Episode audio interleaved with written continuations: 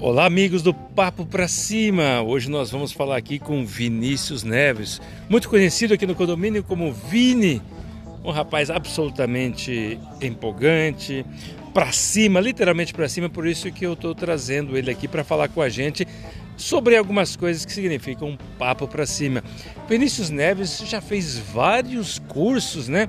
Ele acaba de me dizer aí que o o que ele já gastou em vários cursos que ele fez já pagaria uma faculdade.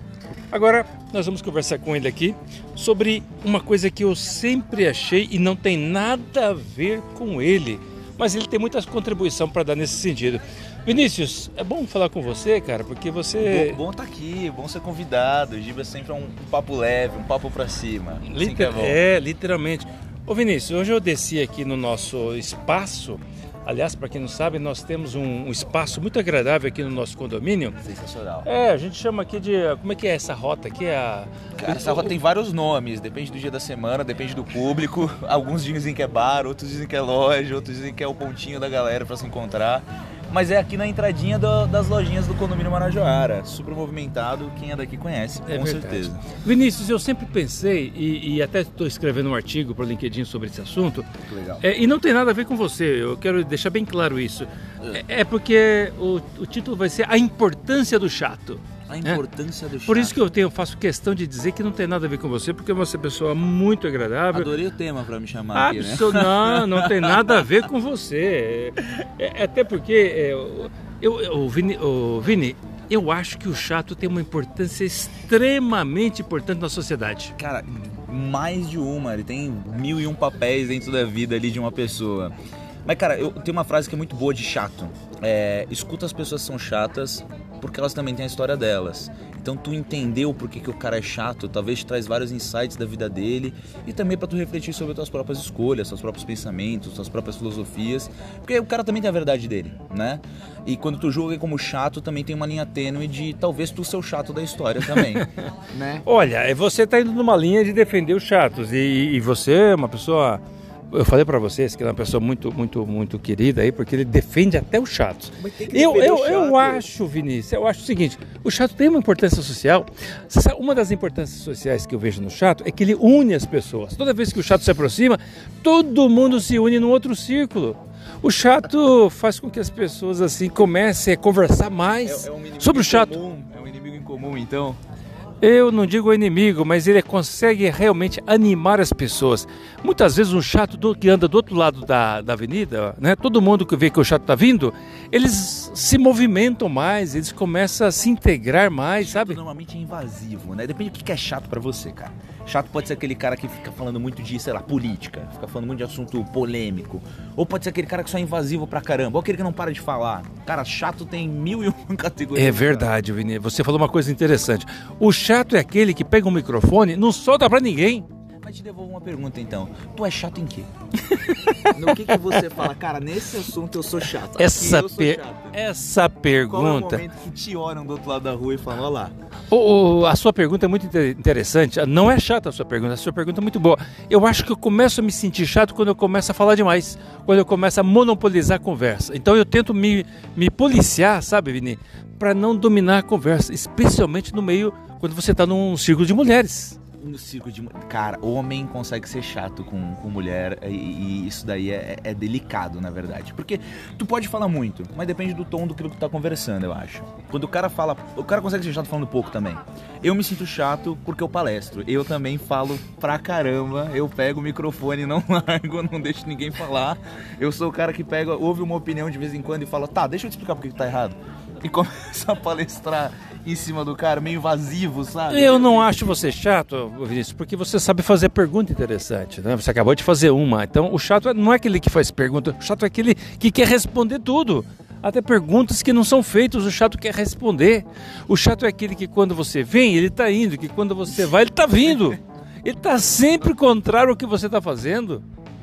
Ah, cara, mas, mas, o legal também, ó, tem, tem, um, tem um contexto aí que é, que é interessante cada um é muito único, cada um vive muito uma vida própria, cara, o teu filminho desliga quando tu vai dormir e acorda de novo quando tu liga de novo quando tu acorda, né? Então todo mundo tem uma visão muito única de vida.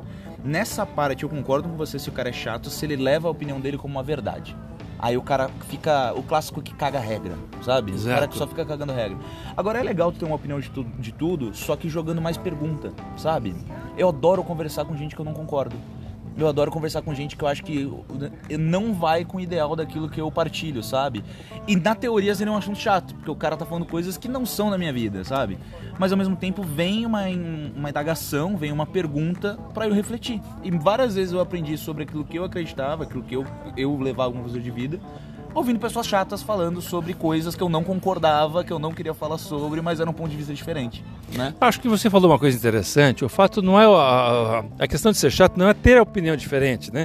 É saber colocar a opinião diferente. É saber respeitar a, a opinião de, do, dos outros sem, sem querer monopolizar a verdade, sem querer monopolizar o microfone.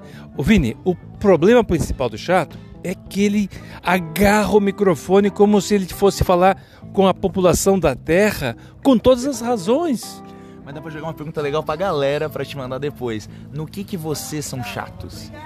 No que que vocês pegam o microfone e vão até o final e não param e é aquilo porque é uma verdade absoluta.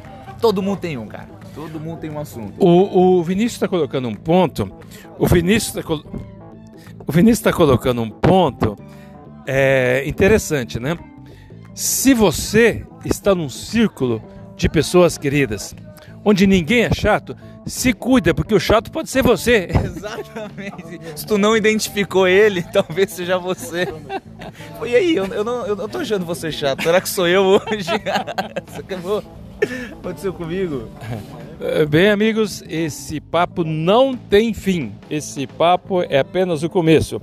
É o primeiro capítulo da sessão chato, né? Exatamente. Inclusive, temos mais um aqui, ó. Chato falando em chato, sempre aparece gente nesse condomínio movimentado. É aquilo que eu te falei no início da nossa conversa, né? O chato, quando você está no lugar, ele sente o cheiro de longe que uma boa conversa está tá, tá chegando e ele chega para ser chato.